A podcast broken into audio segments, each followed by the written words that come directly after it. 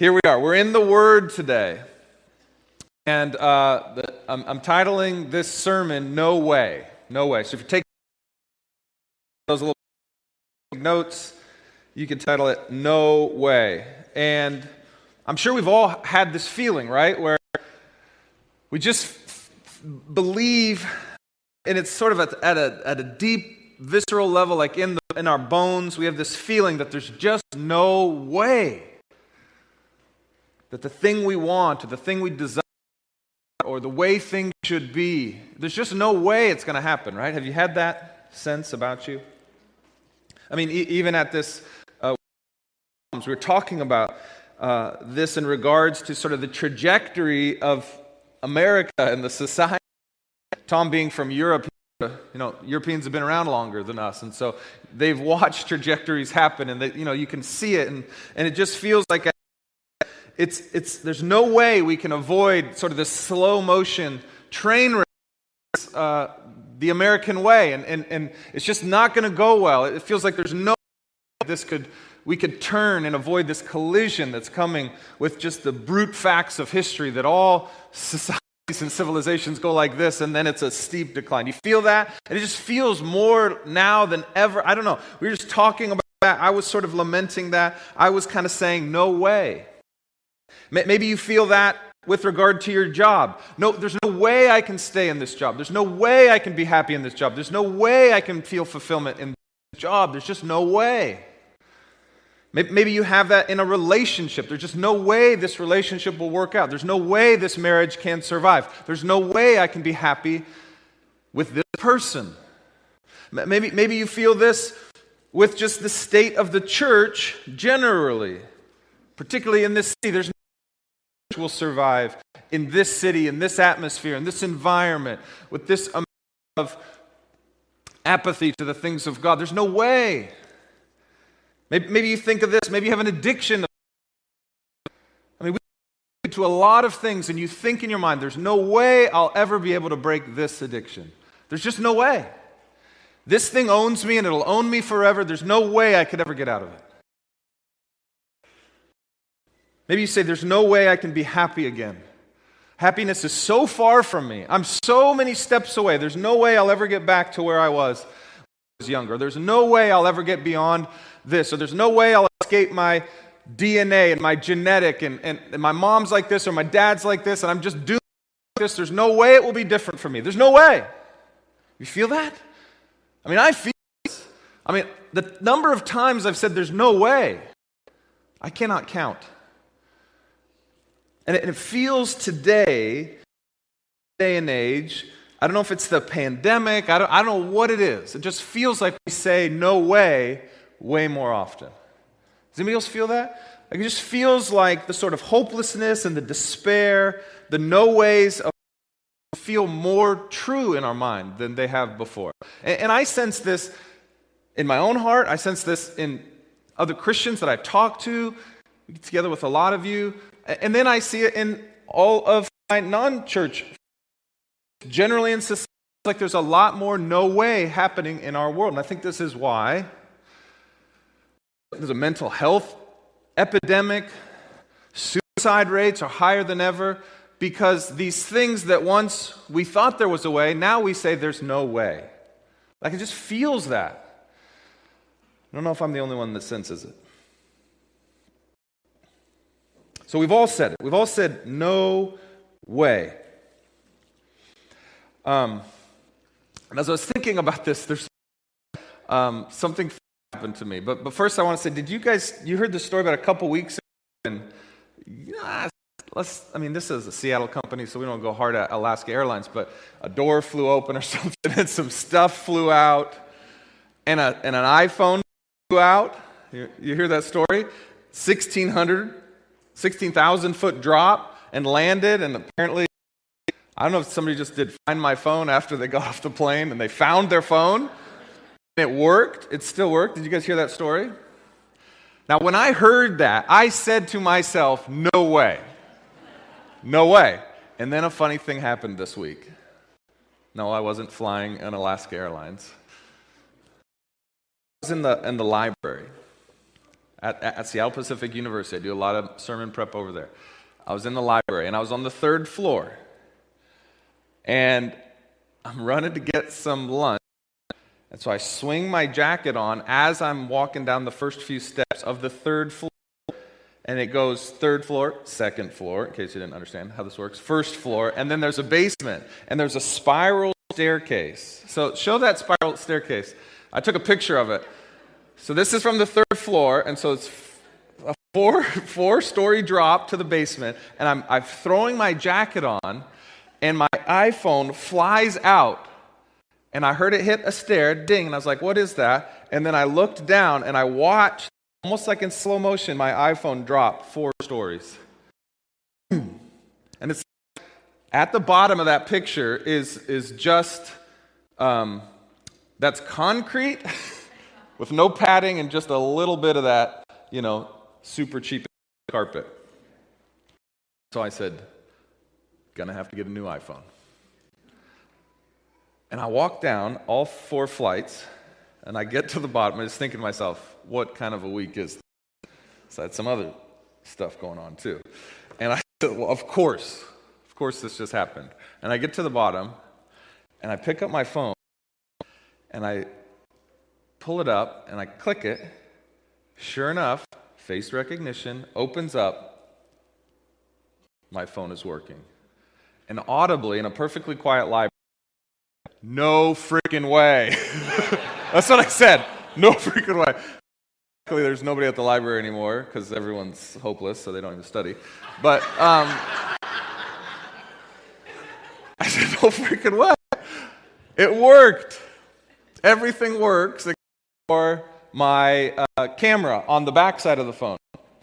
Don't worry, my selfie side of the phone still works.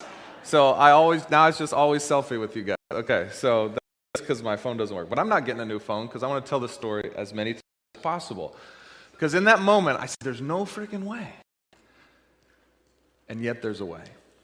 And that's what Jesus is going to tell his followers today, his disciples. At the beginning of what's known as this farewell speech, he's going to give them a promise. And he's going to say, How are we going to go where you, you can go? There's no way. There's no freaking way. And he's going to say, Yes. Yes, way. He's going to say, I am the way, I am the truth, I am the life. There is a way. There's a way for everything, and, his, and the way, his name is Jesus. In fact, did you know early Christians, that's how they were referred to, as they were the people of the way? Only later did they start calling Christians or little Christs as a derogatory term because people were one of them. Oh, you're just trying to be like that Jesus. You're like little Christs. And they're like, yeah, that's probably a good way to say it too. So feel free to call us Christians. So they're people of the way. Jesus is the way. No freaking way. Jesus says, yes, way. And so let's look at that together because it's applicable not just to the disciples then, but to us today. When we think there's no way, Jesus says, I am the way. He doesn't say there is a way, he says, I am. So let's read it together. I'm going to start back in uh, chapter 3, which Ryan preached on last week, and just read you the introduction to this farewell discourse. This discourse is going to go for several chapters, all the way to chapter 17, where Jesus is going to pray for them. And this is in the upper room at the Last Supper, where Jesus institutes communion and the Lord's Supper.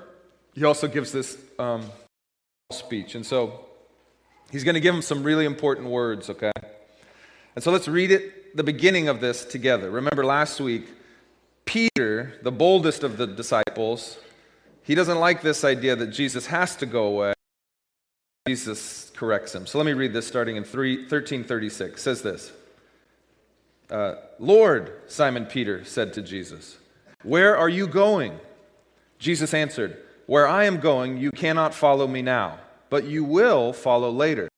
Lord, Peter asked, why can't I follow you now? I- will even lay my life down for you. Jesus, will you lay down your life for me? Jesus is, of course, going to lay his life down for Peter.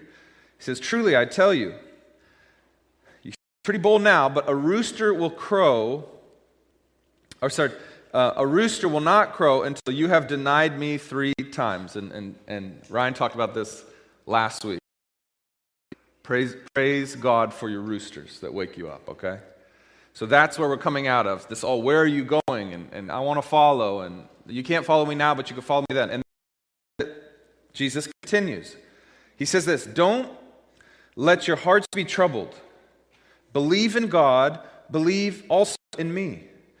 In my Father's house are many rooms. If not, I have told you, I am going away to prepare a place for you. If I go prepare a place for you, I will come again and take you to myself, so that where I am, you may also be. You know the way to where I'm going, right? You guys know the way, right? So then old Thomas here. Lord, Thomas said, we don't know where you are going. How can we know the way? Jesus told him, I am the way, the truth, and the life. No one comes to the Father except through me. If you know me, also know my Father. For now, from now on, you do know him and have seen him. so then Philip says, Lord, show us the Father, and that's enough for us. Jesus said to him, Have I been among all this time, and you do not know me, Philip? The one who has seen me has seen the Father. How can you say, Show us the Father? That I am in the Father, and the Father is in me? The words I speak I do not speak on my own. The Father who lives in me does his work. Believe me that I am in the Father. Otherwise, like if you're struggling to believe that just by me telling you that, Jesus says, then believe because of the works themselves. So Jesus has said this before. He says, He's been saying, Me and the Father are one. I am the Father. Father, God the Son, and God the Spirit and the, God the Father has sent the Son in a way that the Jewish people had never experienced himself. That's Jesus, God the Son. But they are one and the same. So when Son speaks, the Father speaks. And when the Son does something, it's the Father doing something. And, and, and, and Jesus has also said, like, if that's hard for you to believe, because that is hard to just take on your word, believe the works that I do, that will help you believe that my words are true. So that's what he said. He said, I've been telling you guys this from the beginning. Me and the Father are. And I'm going to the Father, and I'm going to prepare a place for you, and then I'm going to come back and I'm going to get you. I'm going to bring you to where I am. Okay. So these, now, what, what I got, or maybe I never knew, because I'd always remembered the thing about Jesus is going to, play, to prepare a room for me, and I always remembered Jesus is the way, the truth, and the life, and I'd sort of memorize those two verses, but I forgot that they're actually together. Isn't that cool? Is else like, oh, those are together? You sort of memorize them separately. You know, four years, you think I would have figured that out, but I got really excited. That makes sense. There's the what, and then there's the how. Is Jesus is going to prepare a place for you. The, the how you get to that place is He's the way. Okay. So, to, to unpack both of those huge, important, famous statements of Jesus, we have to look at the context in which he says them. Because we also tend to take really cool statements of Jesus out of context and miss maybe why he said them. So look at verse 14:1 says this. Do not your heart be troubled. Believe in God, believe all me, because I am because I am God. So when he says believe God, believe in the Father, and also believe in me, because me and the Father are one. But why do we need to do that? Because he says, do not let your heart be troubled. This is so important. Because in the context of these declarations about Remember, I'm going to prepare a place for you, and remember, I'm the way. The whole reason he tells them this is because he knows that they will be troubled. So, so we must understand the promises in light of Jesus not wanting us to be troubled. And equally important, that we have agency over our troubled state. This is good news. We are not just wholly stuck, stuck in our troubledness. We're not stuck. So, how unstuck? Look at this uh, term do not let your heart be troubled.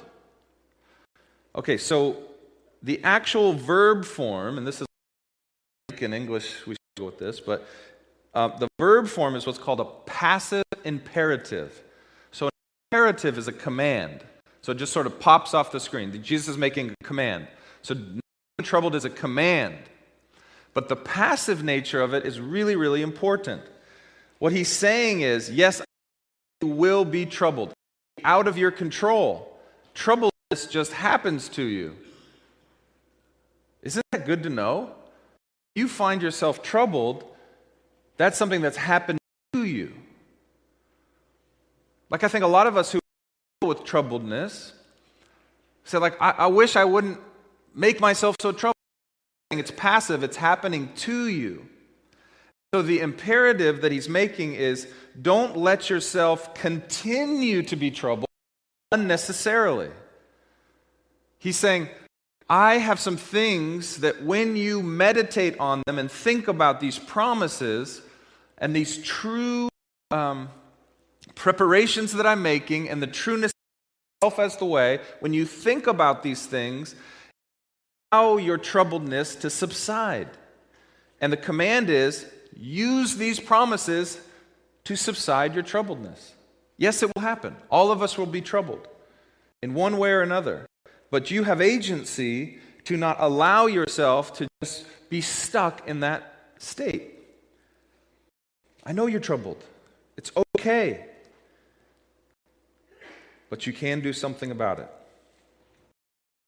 So now this is happening before Jesus is arrested, before Jesus is put in a kangaroo court is convicted, before Jesus is hung from a cross. So Jesus knows trouble's coming their way. Nothing they can do to not feel troubled. And he said, When you do, just remember, these are the plans that I have for you. He knows that today. Jesus could have, but didn't, take away all the sin and brokenness of this world, even after the resurrection. He's allowed to live in this state, and he knows that there will be trouble. He knows that we will struggle. But he says, when you're troubled, struggling, when you're despairing, when you're depressed, when you have anxiety, remember this rather than just staying just as you are. So, what is the thing that you remember? Okay. Well, first, I want to break down this the troubledness. In Acts 15 24, I think we're going to throw it on the screen. The same word for troubled is used. And it says this Since we have, this is in the book about the beginning of the Jesus movement after the Gospels. It says, Since we have heard that some persons have gone out from us and troubled you with words, unseen So I just I wanted to bring this up because when you find your, your mind unsettled, that's, I think, what Jesus is talking about. An unsettled mind can take several forms for different people with different personality types, with different brain. So I think this covers a wide array of, of people and condition, okay? Um, now, your, your mind might get more in different ways, but Jesus is opening up for whoever is experiencing an unsettled mind if you remember these things that I'm about to tell you, you can unscramble and resettle to some degree truths your mind. Great news. And the truths that resettle an unsettled mind are one, I'm going to the Father and I will be interceding for you with the Father. Truth two, I am preparing a place for you in the Father's home. Truth three, I will return to bring you to that place one day. And truth four, and we'll see this as we go through the farewell discourse, the farewell speech, probably get to this next week. He says, "Only Am I going away? While I'm away, I am going to send you the paraclete, which is a Greek word for the helper, the one who will come aside. Think of a paralegal, the paraclete, the helper that will come alongside you. That's my spirit. I'm sending God the Spirit, the Spirit of Jesus, the Spirit of the Father, to be with you in all the ways that you need during that time. And that's the way it's been for the last 2,000 years. But He gives you through the Spirit everything you need to get through these unsettled periods. So when you're experiencing a troubled mind, you push back and resettle your mind, emotions, and your will by rehearsing and meditating upon these truths. This is why Jesus gives us these truths. They're, they're great in their own right, but remember how important they are for the troubled mind. So if you're troubled, if your mind is unsettled, if you feel hopeless, if you're saying, no friggin' way, these are the things to think about. Because Jesus said, these are the things to think about when you're troubled. Okay? So, what are the things? First promise I'm going to the Father and I'm going to prepare a place for you. What does it say in the text? Verse 2, 14 2. In my Father's house are many rooms. Were not so, would I have told you that I'm going to prepare a place for you? If I go and prepare a place for you, I will come to myself. Where I am, you may be also. You know the way to where I'm going. Okay. Now, this is telling us to do when we are troubled, when we're saying there's no way is to think about heaven, to think about God's dwelling place, and to think about, I mean, part of me just wanted to read this to you. Jesus is currently preparing a room for you.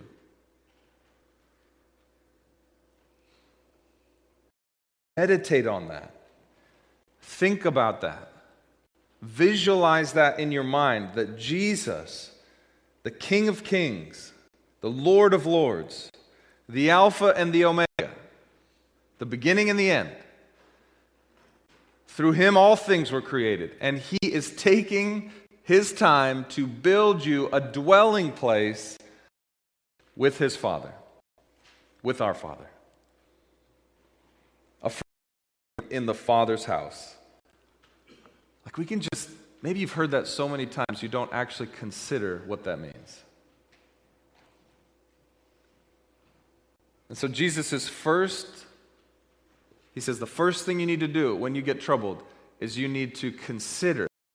I say that very specifically. If you were in the newcomers class last week, you heard me talk about consider in the Latin root, found this before my sister's memorial.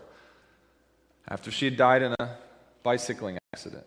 God gave me this word consider. And consider, its Latin roots of the English word mean with, con, and sideris, heavenly body. With heavenly body. This is actually saying the thing we always say to one another. Think about life now, the troubles you have now, the unsettledness of the world now, the unsettledness of your night now. You need to spend some time meditating upon, visualizing life and these decisions and the next thing you do with your heavenly body in mind. Your heavenly body, your resurrected body, living in the heavenly dwelling that Jesus is preparing for you right now, does that change the weight of this worry? I think it does.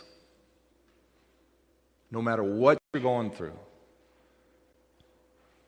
some of us are going through some really hard things when we know that Jesus not only gave his life for us, but He's also preparing a place for us. Worry loses some of its weight, feels a little less heavy. Consider.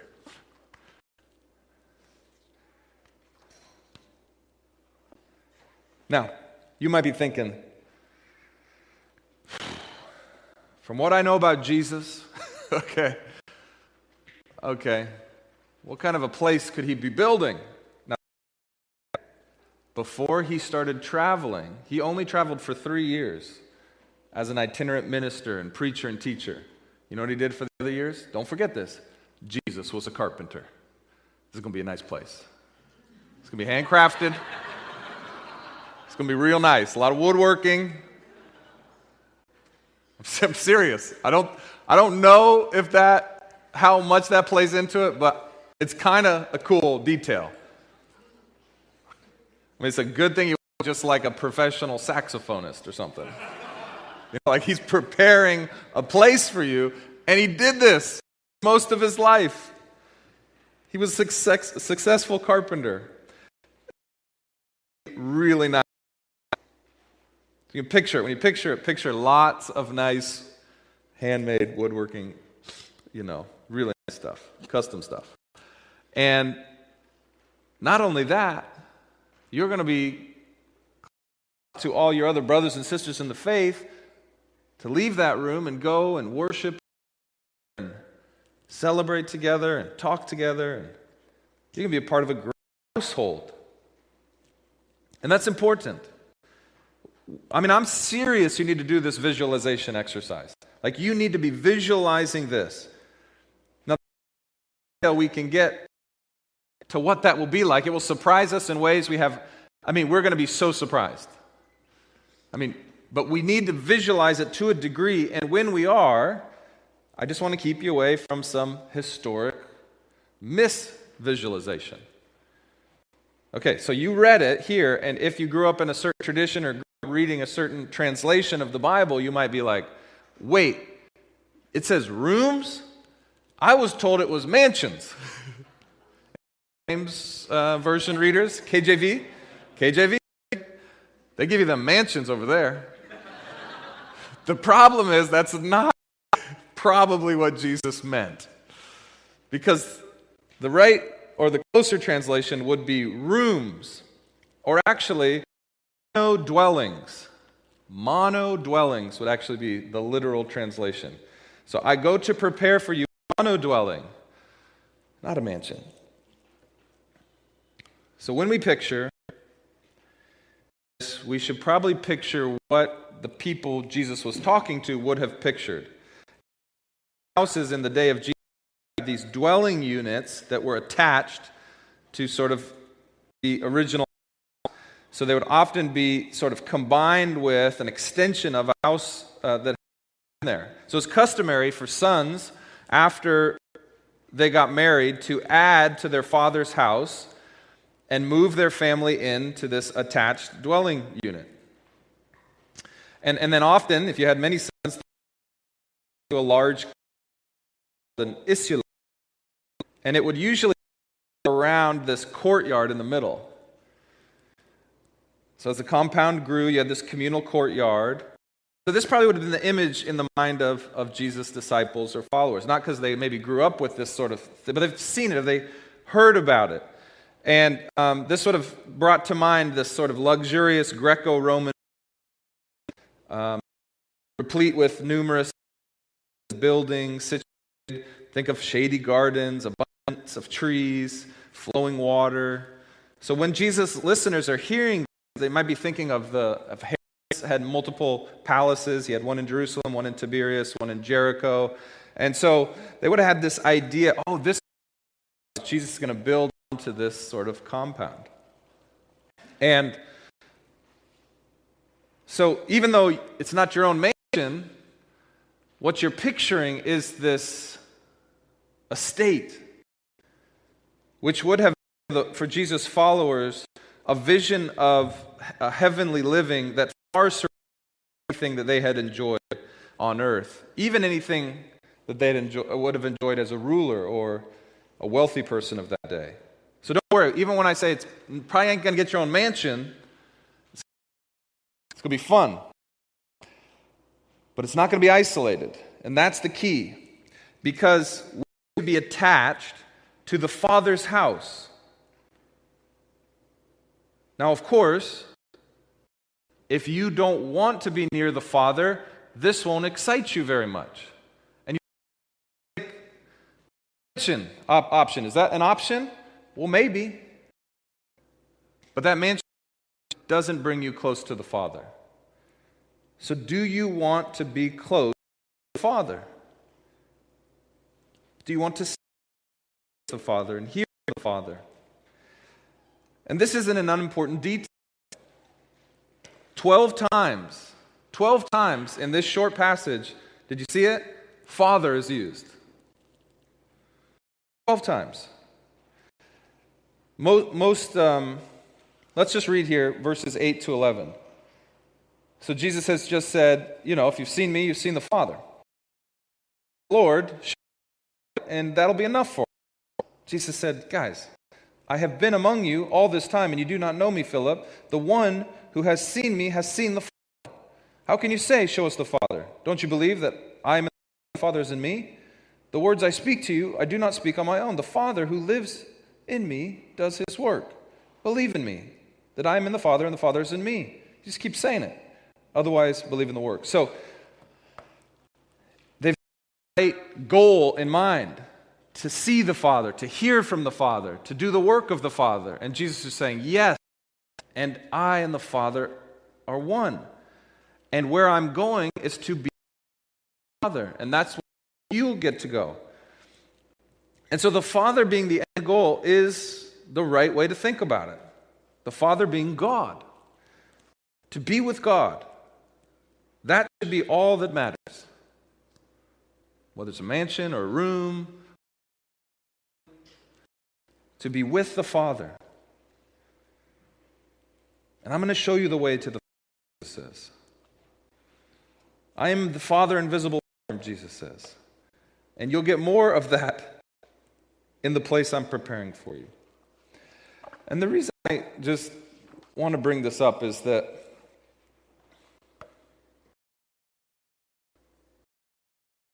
uh, heaven. We'll talk about this in a second.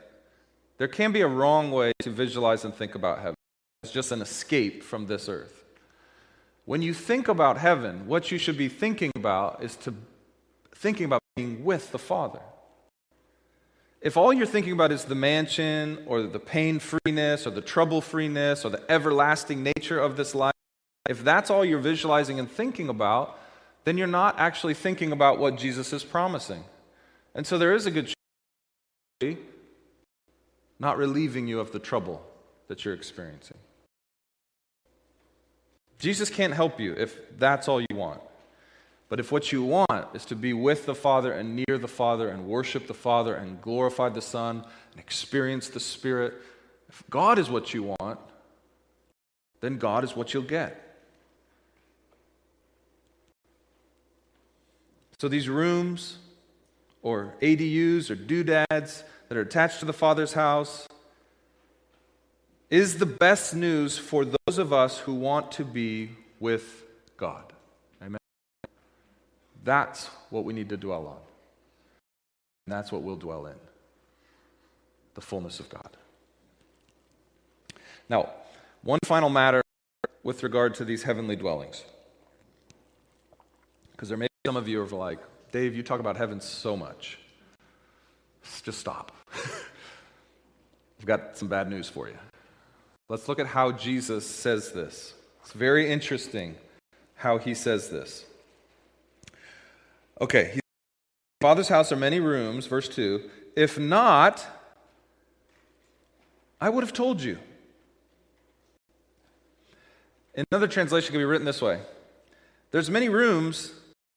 Why would I have told you about it so often if it were true? That's what he's saying. You notice he doesn't make a statement, he says it as a question. And so he says, If I'm going to prepare a place for you, if I'm there, I'll come and get you myself. So Jesus is saying, basically, Guys, if this weren't true, why would I have talked about it so much? So, this isn't the first time he's talked about this. He's clearly been telling them, and he's like, guys, why would I have continually told you that I'm going to prepare a place for you and that I'm going to come in and bring you if it weren't true? Which means Jesus talked about this a lot. And it's a good reminder for us because there's always pendulum swings in Christianity, right? And some of us might come out of kind of sort of a season or a chapter of Christianity where it felt like all we ever talked about was heaven and the gospel was just fire insurance and the only church is sure that we go to the right place and not the wrong place. And so I get that. And so we maybe swing the pendulum back and we say we should not really talk so much about sort of those eternal rewards. We should just focus on when Jesus prayed, Thy kingdom come on earth as it is in heaven. And we should talk about the present realities of the gospel and how Jesus changes our life now. And that's all true and that's all good. And we should talk about that. There should be balance. The but also the now.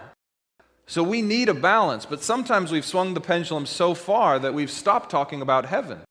And then people are like, why are you so serious about this? Why do you care so much? Why are you inviting me to Alpha? Why? like, and you're like, did you not hear about the rooms? They're like, no, no, Jesus is preparing a place for you if you want one. So I bring this up to say Jesus clearly is talking about it so much that he's like, guys, you think I would have just lied to you? All the times I told you about heaven, about these the place for you, I wouldn't have told you that if it weren't actually true. It's funny how he says it. So we need a balance, but it's really good. It's really good to talk about heaven, to think about heaven, to visualize heaven, to consider heaven in everything that we do. Because it's a true promise of our God and our King, our Redeemer and our Savior. It's the end of His plan. He doesn't just want to remove the guilt and the shame, He wants to give you a forever dwelling in His Father's house. That's a message worth dying for.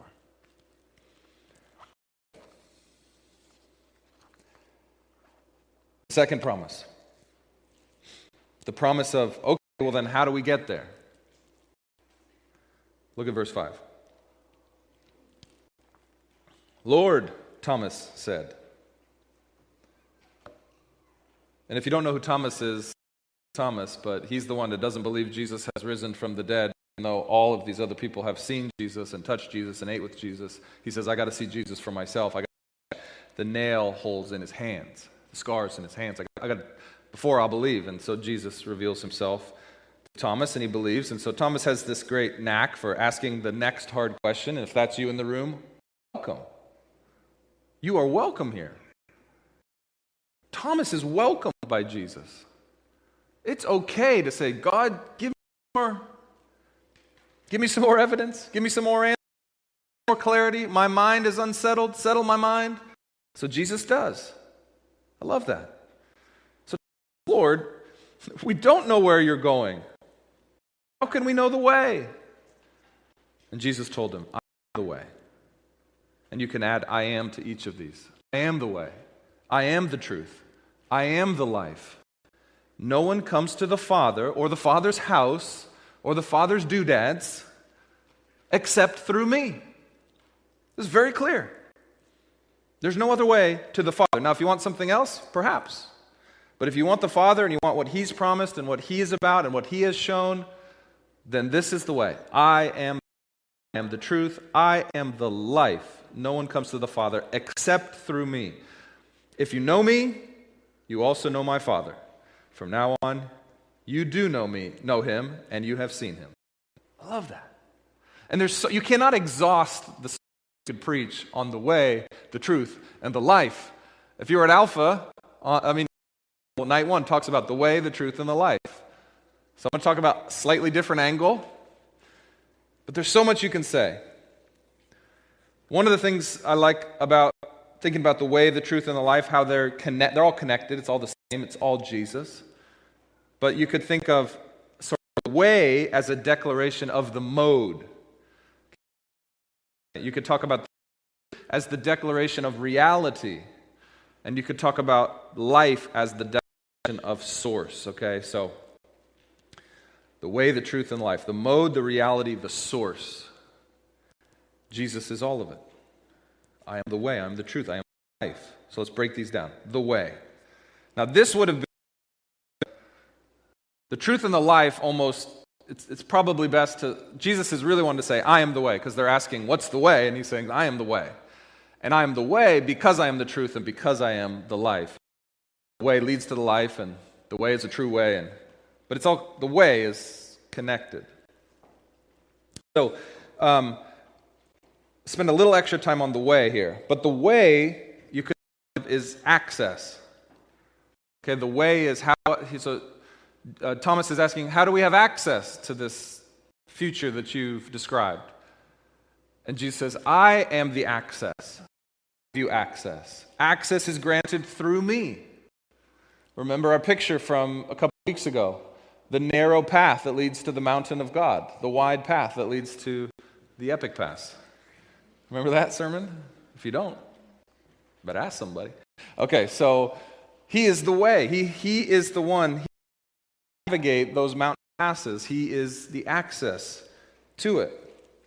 So we can see this same idea in Hebrews 9 8. So Hebrews is another letter written uh, in the, by an apostle in the early church. Not sure which one. And the writer of Hebrews says this. Says, The Holy Spirit was making it clear that the way, same word, into the most holy place had not yet been disclosed while the first tabernacle, tabernacle was still standing. So, what he's saying here is in the Old Testament, true way into the holiest place, into the presence of God, had not yet been disclosed until Jesus came, and now the way was with us. The access was with us.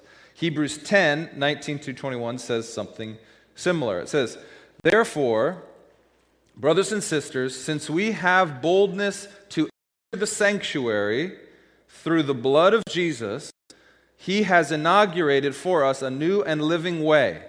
A way, a living way through the curtain. So in the temple, there was this curtain that separated the holy place from the Holy of Holies. And the Holy of Holies was once a year the high priest could go in to offer the sin of atonement for all the people of Israel. But nobody else could go, else they would die. And Hebrews is all about how through the blood of Jesus now everyone who is, is receiving the blood of Jesus for the removal of their guilt and, and sin and experiences the forgiveness, they now have access to that Holy of Holies beyond the curtain.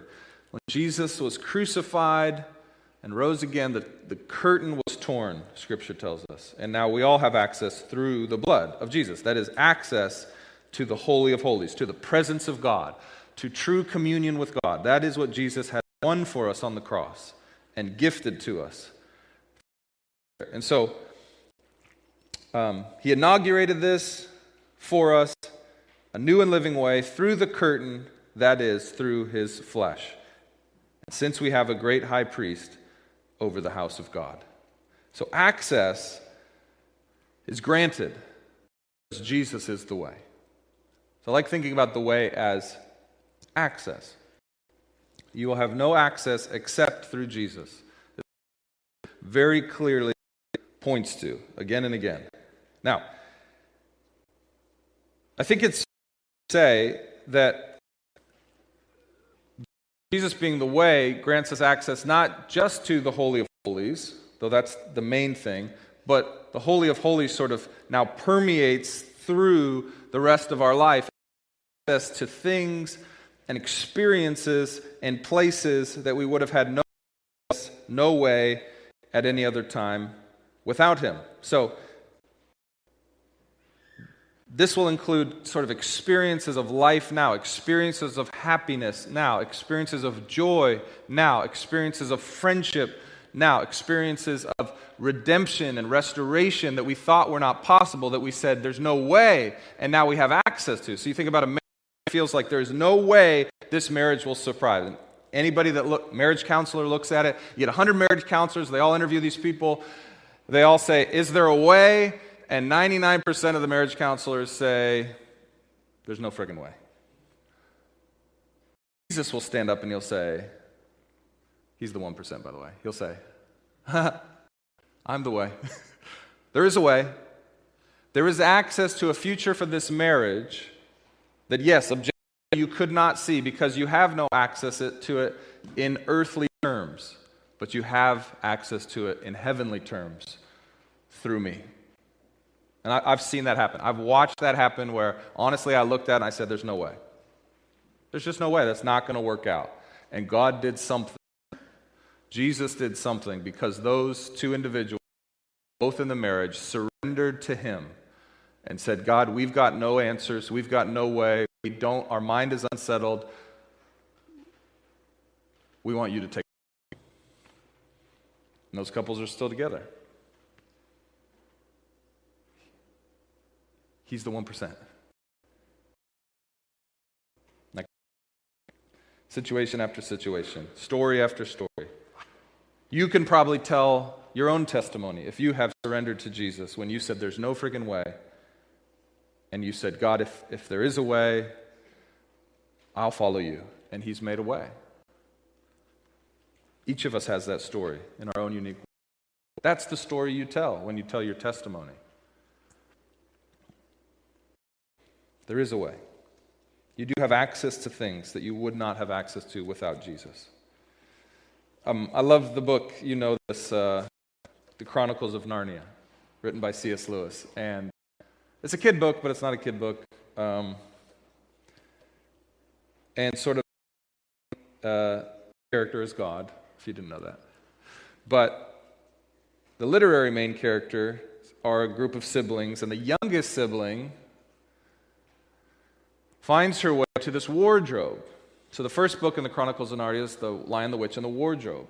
And the wardrobe takes you to, gives you access to this other world. And um, I love this as sort of a metaphor for what Jesus can be. Now, don't get me wrong, there's another Jesus character in the story. Spoiler alert, it's a lion. So, the, so the wardrobe is not Jesus. But I like this as a metaphor because Lucy's to find the wardrobe and she goes in and sees this other world. And then she comes back, and her older siblings do not believe her that she's traveled to the world, that she's had access to this other kind of life and living and beauty and, and wonder. They say, You're just making up stories again, Lucy.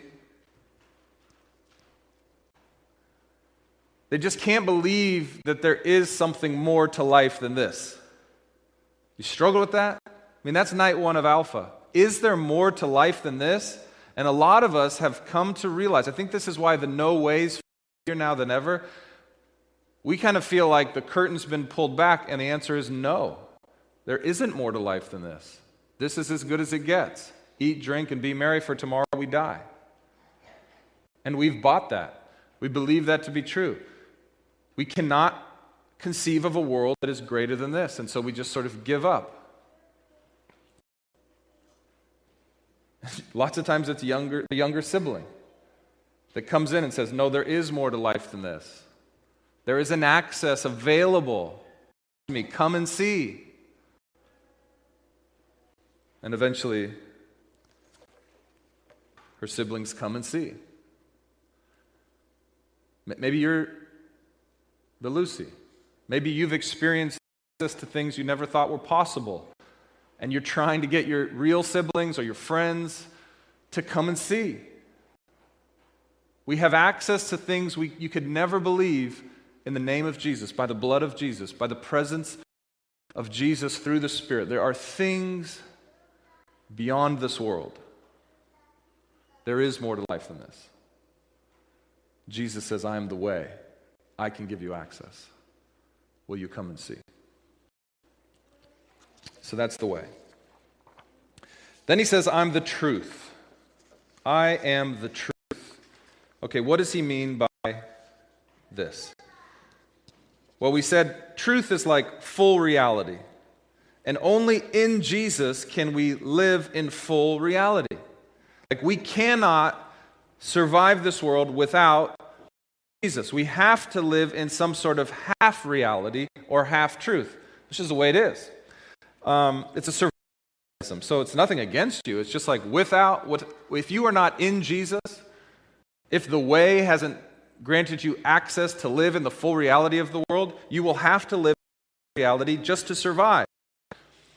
So, for instance, if I'm being honest with the mess I've my life, with the choices I've made, with the people I've hurt, with the things that I've done, realize that there's no cleaning it up or returning to what I once was on my own. Like, that's the full reality. So I have to live in a half reality, either by saying, maybe there is no right and wrong. Maybe I haven't made a mistake. Maybe I haven't hurt people, manipulated people. Just too hard to live in that reality, knowing that I can't undo what I've done. So I have to live in half reality in order to survive. Uh, just a little fun illustration of this. So at Alpha, um, we the tablecloths that we had, and there are so many stains. These are white tablecloths. I think it's because of the women's ministry, because they are filthy. Because they use them over here to just joke. I mean, it's like 10, for uh, five years we've been using these white tablecloths at Alpha. We try to wash them, we try to bleach them. We even sent them home with some silver haired saints that are really good at washing things, and they can't get the stains out. The stains are, we cannot get them out. So this year we said, you know what? If you can't beat them, join them. So we ordered some black tablecloths. this is what you do with your life. You're like, I can't wash this. I can't get this off. I can't remove, undo the mess. I can't undo the hurt. So I'm just going to get a different tablecloth. Now, the reality is, after a few years of using these, these tablecloths will be just as dirty as the white ones but nobody will know. Black is the great half truth of tablecloths.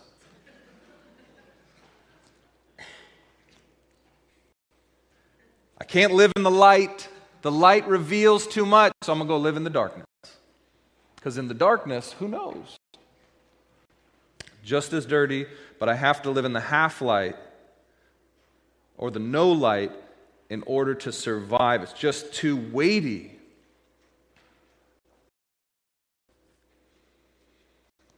However, Jesus says, I am the way, the truth, and the life. And it was foretold in Isaiah, Isaiah 118 says, Come now, let us reason together, says the Lord.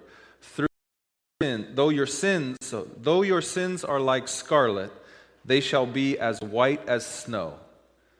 Though they are red like crimson, they shall become white like wool. This was foretold because of the suffering servant, the Savior. This was foretold hundreds of years before Jesus came. A letter written by the same author of this says, But if we walk in the light as he is in the light, we fellowship with one another, and Jesus, his Son, cleanses us from all sin. Hebrews 9:14 says, "How much more will the blood of Christ, who through the eternal Spirit offered to God, how much more will that purify our conscience from dead works to serve the living God?" So it is only in Christ that both truths and full truth. Otherwise, we have to live in the darkness. Otherwise, we have to live in the half truth. But because of Jesus and his sacrifice, because the truth became dwelt among us, lived the perfect live, died the death that we should have died to pay the penalty for our sin, that we can be washed white as snow. And now, even though we have made a mess of our life, even though we have sinned, rebelled from God, hurt other people, hurt ourselves, made whole again by Christ and now can live in the light with Christ. So, this is the full truth. So, how righteous but Christ is righteous and his righteousness covers me. So the full truth is that I am a sinner saved by grace. The full truth is that I am a rebel adopted in love. The full truth is that I was an enemy turned friend of God by the cross. The full truth is that I was a thief stealing from God and I'm pardoned by mercy and given the inheritance of the Son. That's the full truth. And it's only it's only capable of living in this world by Jesus. Jesus gives us access to the full truth. Now you have a choice. You live the half truth, the black tablecloth, or you can be the full truth of the white tablecloth. A sinner redeemed by grace, a thief, inheritance of the Son. What'll it be? That's what Jesus is saying. That is the full gospel, which is God's honest truth, the full reality that is only possible because of the act granted to us by Jesus through his death, resurrection, and the sending of the Spirit. In his presence, we can live our full reality. He's the truth. Okay. The life. The life. The gospel is not just about forgiveness of sins, though. This is really important. The gospel is good news because it says that because of the forgiveness of sin, the washing by the blood of Jesus, because of that, we now have access to life that is the full presence of God. So don't, you got to be careful sometimes because sometimes we talk so much about death and forgiveness that we think the gospel is Jesus died on the cross for us.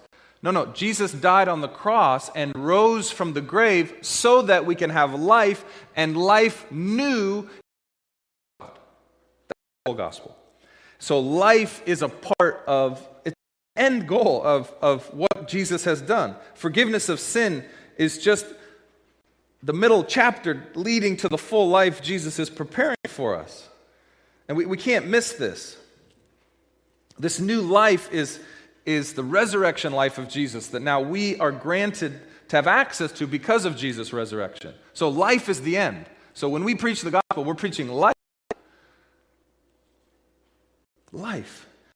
C.S. Lewis talks about this in his book, The Great Divorce, which is sort of or heaven and, and hell and whatever, the gray city. And, and so people visit heaven, and the grass, like, real. And your feet only can handle it if you've been redeemed by Jesus. I mean, but, it, but it's not, I mean, it's like dangerous reality. Like, real life is dangerous, it's, it's actually weightier and fuller and more colorful than you but you can't handle it if you don't have feet for it. So I think this is why Jesus allows us to walk through the valley of the shadow of death. And he says, I'll walk with you through it, but the walk of death will give you the calluses you need to walk in the real life of eternity. So you need to go through that and know that I'm with you and let me transform you so that you can handle the real life, the full life, the resurrected body. But we're not there yet, which is why he lets us walk through the valley of the shadow of death before we begin to climb the mountain of God. Because we need feet for the journey. And He will give us those feet if we let Him. He's the life. He has a life for us planned that you wouldn't believe. Jesus proved that He is the incarnation of true life, a life so death could not hold it. That is why we are ultimately the people of the resurrection, the people of life, not death, but the people of life because we're the people of the resurrection. Because we hold dear and close to us the necessity of the cross. Yes, we have to go through the valley of the shadow of death. We have to the forgiveness of Christ, but it's to get to the life of resurrection, the light of the resurrection, the snow of the resurrection, the fullness of God's promises to us. They will burst forth one day. It will be a glorious day. It will burst forth just like it burst forth on that very first Easter. And we too will have full atonement for our sin and full communion with our God. And Jesus is preparing a place for us in that space. The way leads to life, the truth leads to life. Jesus is life. Let's pray.